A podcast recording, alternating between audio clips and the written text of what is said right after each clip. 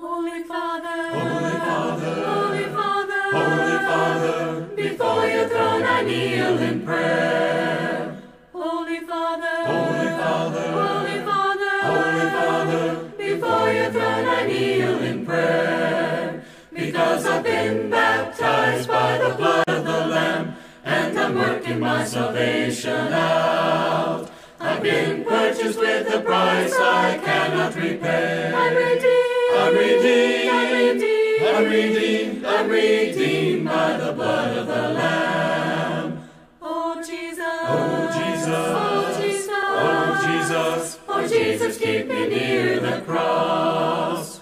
Oh Jesus, Oh, Jesus. oh Jesus, oh Jesus, oh Jesus, keep me near the cross. Because I've been baptized by the blood of the Lamb, I'm working my salvation out. I've been purchased with a price I cannot repay. I'm redeemed, I'm redeemed, I'm redeemed, I'm redeemed by the blood of the Lamb. Holy Spirit, Holy Spirit, Holy Spirit, Holy Spirit, all through the word convict me of sin. Holy Spirit, Holy Spirit, Holy Spirit, of sin. Because I've been baptized by the blood of the Lamb, and I'm working my salvation out. I've been purchased with a price I cannot repay. I'm redeemed, I'm redeemed, I'm I'm redeemed, I'm redeemed by the blood of the Lamb.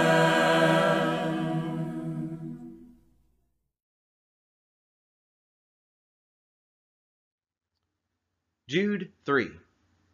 Dear friends, although I was very eager to write to you about the salvation we share, I felt compelled to write and urge you to contend for the faith that was once for all entrusted to God's holy people.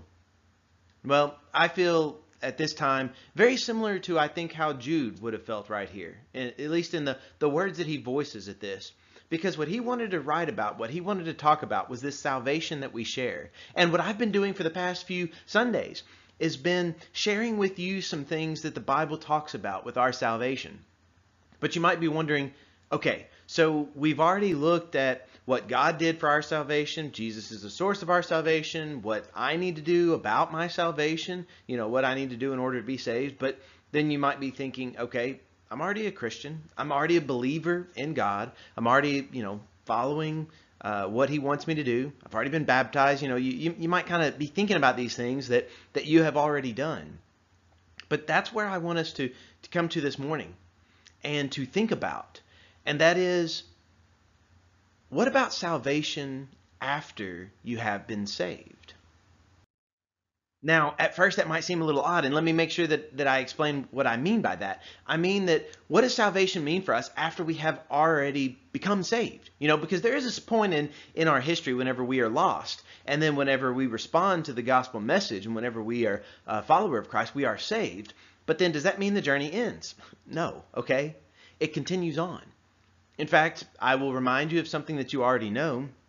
When you look at the page of the New Testament, m- much of what we read there, it's different letters that were written to all these different churches. And many times, sadly, yes, we focus on the good things, but but sadly, the reason why those letters were written oftentimes was because they needed to be corrected. They had maybe sin that had crept up in the church and they needed to address those things. Well, uh, that's largely what we sometimes need to talk about after we have been saved. Because the journey does not end with you being able to, to say, Well, I am saved. Uh, it continues on. There's still a lot that we are called to do. And in fact, going back to the words of Jude, you know, the book that he wrote, he wrote it and he wanted to talk about this common salvation.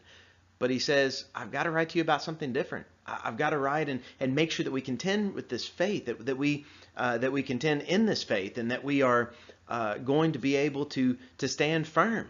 And he says, look, it's getting bad. And that's that's what many of the other writers in the New Testament were also saying is that there were some false teachers that had come in in their midst. There's just some sin that had crept into the church. All of these things needed to be addressed, and they were. And that's what I want us to kind of think about and to look at today is salvation after we have already been saved, after we already are Christian, what does it mean for us? And I want to share with you some words that we read here in Hebrews chapter 10. So if you want to kind of follow along, you can turn to Hebrews chapter 10 and we'll we'll kind of for the first little bit, we'll be jumping around just a little bit, but then we'll kind of get into a little bit more of an of an order uh, fashion from this uh, this chapter right here. And I'm just going to kind of warn you um, some of the statements that I read about this passage, you know, in, in preparing for this lesson. Um, they kind of said something that I started to realize myself as well. And and uh, after they said it, I, I realized, okay, there probably is something to this, and that is that these are some of the you know some of the strongest words in the New Testament are found in this chapter. Like some of the strongest warnings in the Bible are found in this chapter.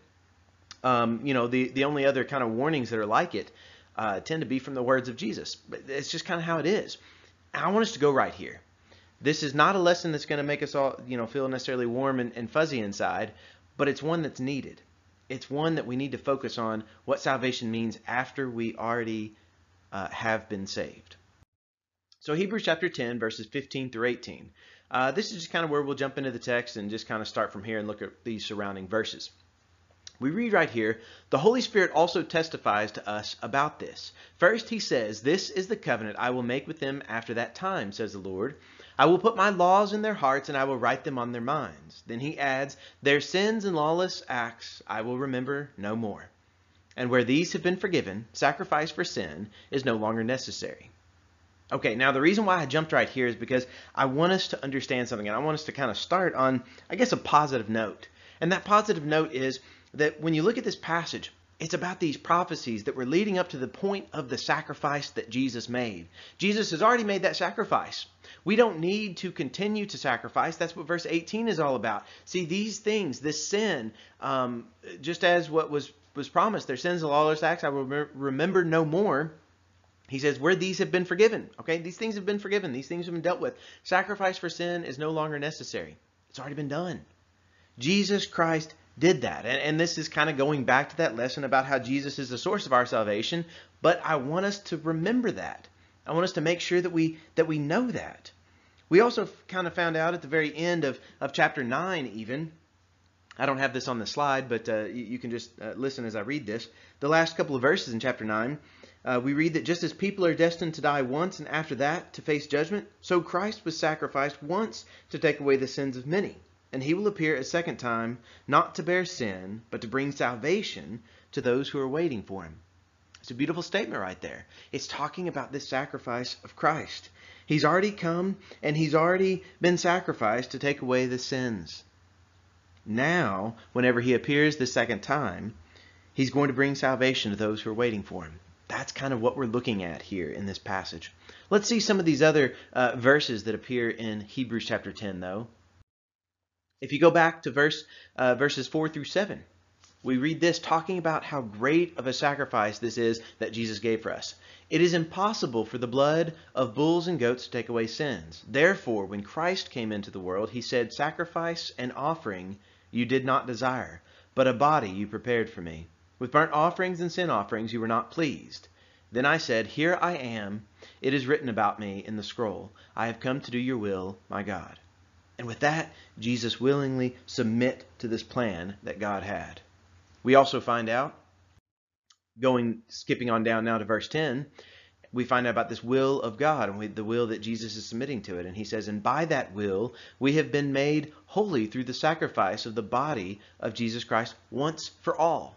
This is the sacrifice of Jesus. He's already done it in verses 12 through 14.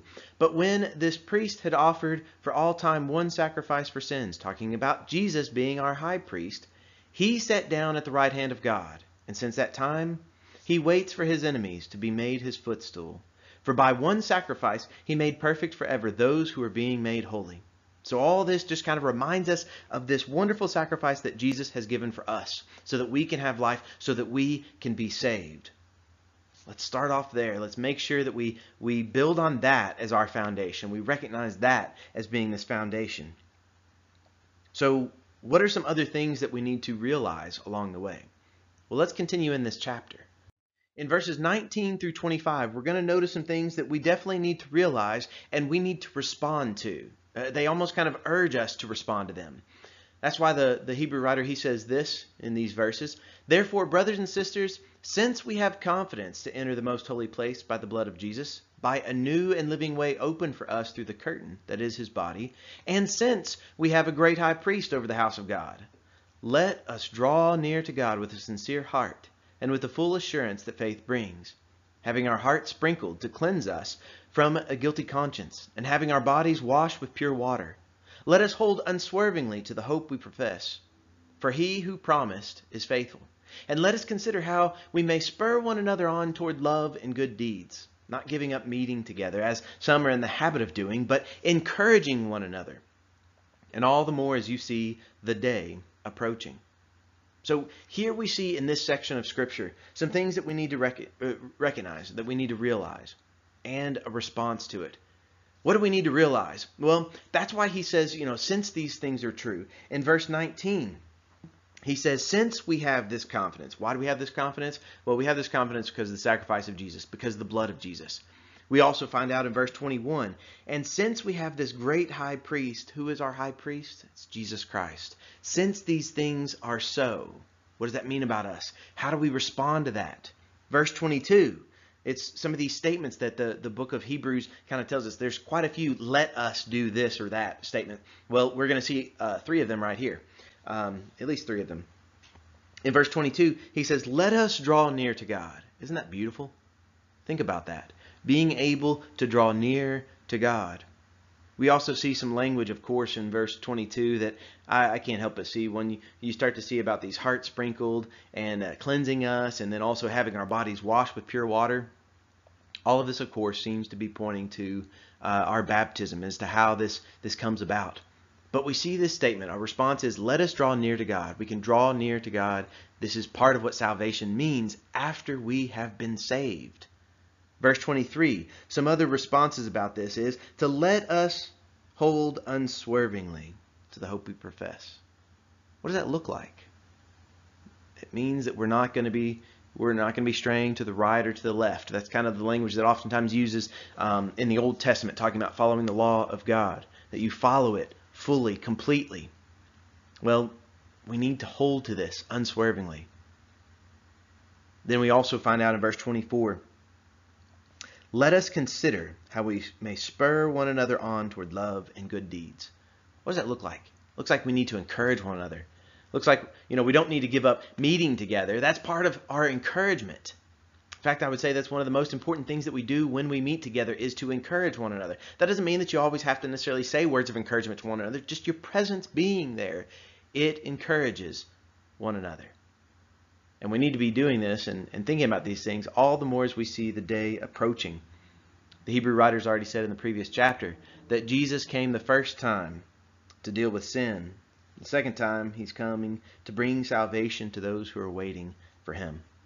All the more as we see the day approaching, we need to respond in these ways that, of course, make sense. But there's still also some more things that we need to, to recognize here. In verses 26 through 31, here we see the need to repent. And I know that you know you might be thinking, well, aren't we supposed to repent before we're baptized? Yes, we are. But repentance has got to be something that we continue to do. And we need to make sure we don't find ourselves in the situation that is mentioned right here in these verses. Verses 26 through 31. If we deliberately keep on sinning after we have received the knowledge of the truth, no sacrifice for sins is left, but only a fearful expectation of judgment and of raging fire that will consume the enemies of God. Anyone who rejected the law of Moses died without mercy on the testimony of two or three witnesses. How much more severely do you think someone deserves to be punished who has trampled the Son of God underfoot, who has treated as an unholy thing the blood of the covenant that sanctified them, and who has insulted the Spirit of grace? For we know him who said, It is mine to avenge, I will repay, and again, the Lord will judge his people. It is a dreadful thing to fall into the hands of the living God. This passage, especially verse 26, tells us this need to repent and what that looks like. He says, If we deliberately keep on sinning after we have received the knowledge of the truth, no sacrifice for sins is left. And you might be thinking, well, doesn't the sacrifice of Jesus cover our sins? It does. But here, what we see is we see someone who is continuously sinning after they have received this knowledge of the truth, after they have become a Christian, after they have become a follower of Christ. We cannot deliberately keep on sinning after that point. Will you sin? Yes, okay. The, the scriptures talk about how we sin. We also find out from the pages of 1 John in 1 John chapter 1, talking about how uh, yes, we continue to sin, but but God's grace it continues to to wash us clean, and we we are part of that family. But in this passage, what we see is someone who, who knows what they should be doing and chooses to do things a different way. If we keep on sinning like that, willfully sinning, then no sacrifice for sins is left for us. We need to take heed to this warning. This is why I would say this, this whole passage is talking about repentance.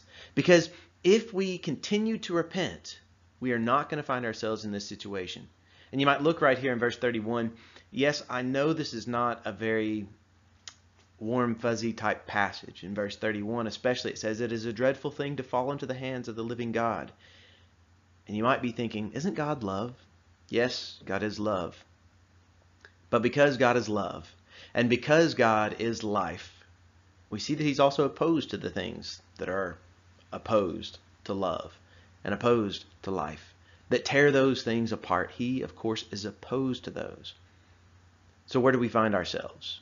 I hope that we can find ourselves in a continual state of being willing and able to repent.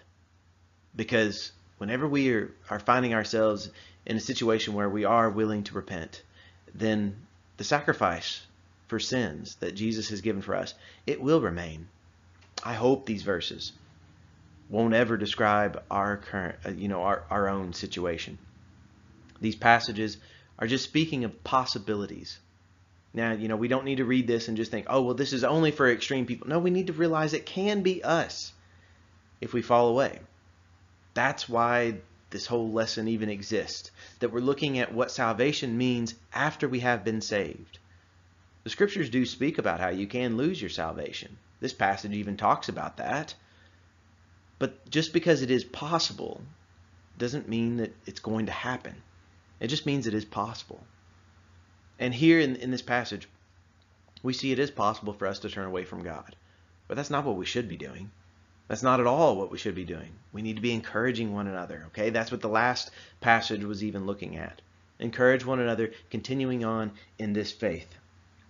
And we also need to, to remember some things. Remember what, what is to come. Verses 32 through 35. Remember those earlier days after you had received the light, when you endured in a great conflict full of suffering. Sometimes you were publicly exposed to insult and persecution. At other times you stood side by side with those who were so treated. You suffered along with those in prison and joyfully accepted the confiscation of your property because you knew that you yourselves had better and lasting possessions. So do not throw away your confidence. It will be richly rewarded. He's telling them that they need to remember these things. Remember what they have given up. Remember what they have been willing to give up. What about you and me? You know, he was speaking to the, the those who this book was addressed to. What about us? What have we been willing to give up in order to be a follower of Christ? Are we willing to give up the confiscation of our property? You know, are we willing to, to give up our things, the material things right here? Because we know that we have a better and lasting possessions. We know that we have these great promises that we can receive through Jesus Christ. Let's make sure that we also build upon this, the same type of confidence that they had. And let's make sure that, that we understand that we can be richly rewarded for these things. Let's remember these things. Let's put these things into perspective and continue to, to look forward and see Christ as our guide, the one who, who has paved the way for us to follow remember this journey and let's journey through it together. There's a few more verses in this chapter that I think are it's a great note to end on. Verses 36 through 39. You need to persevere so that when you have done the will of God, you will receive what he has promised. For in just a little while, he who is coming will come and will not delay. And but my righteous one will live by faith and I take no pleasure in the one who shrinks back. But we do not belong to those who shrink back and are destroyed, but to those who have faith and are saved. I hope this can describe us. We see this, this statement that is mentioned time and time again in the New Testament. The righteous ones of God will live by faith. Does that describe you? Does that describe me? This is what we are living in right here and right now. After we have been saved, that's what salvation continues to mean, that we are going to continue to live by faith. I hope that we do not belong to those who are going to shrink back and who are destroyed. I hope that we all belong to those who have faith and are saved. And if you want to know what that looks like, that faith that, that produces salvation and leads to salvation, look at Hebrews 11. You will find a chapter that is full of faith like what we are called to have. And you know, in many ways, we're still continuing this story. We still are, are having this faith, continuing on this faith. That's what our salvation means today. That's what it's going to continue to mean throughout the rest of our lives. We need to realize these great truths of what God has done for us, the sacrifice that Jesus has given. We need to respond with these things and, and being able to uh, also uh, repent of any sins that we might find ourselves in. And we also need to remember to keep everything into perspective and to recognize the reward that Christ promised us. Let's make sure that we can be part of the righteous ones who live by faith. Sometimes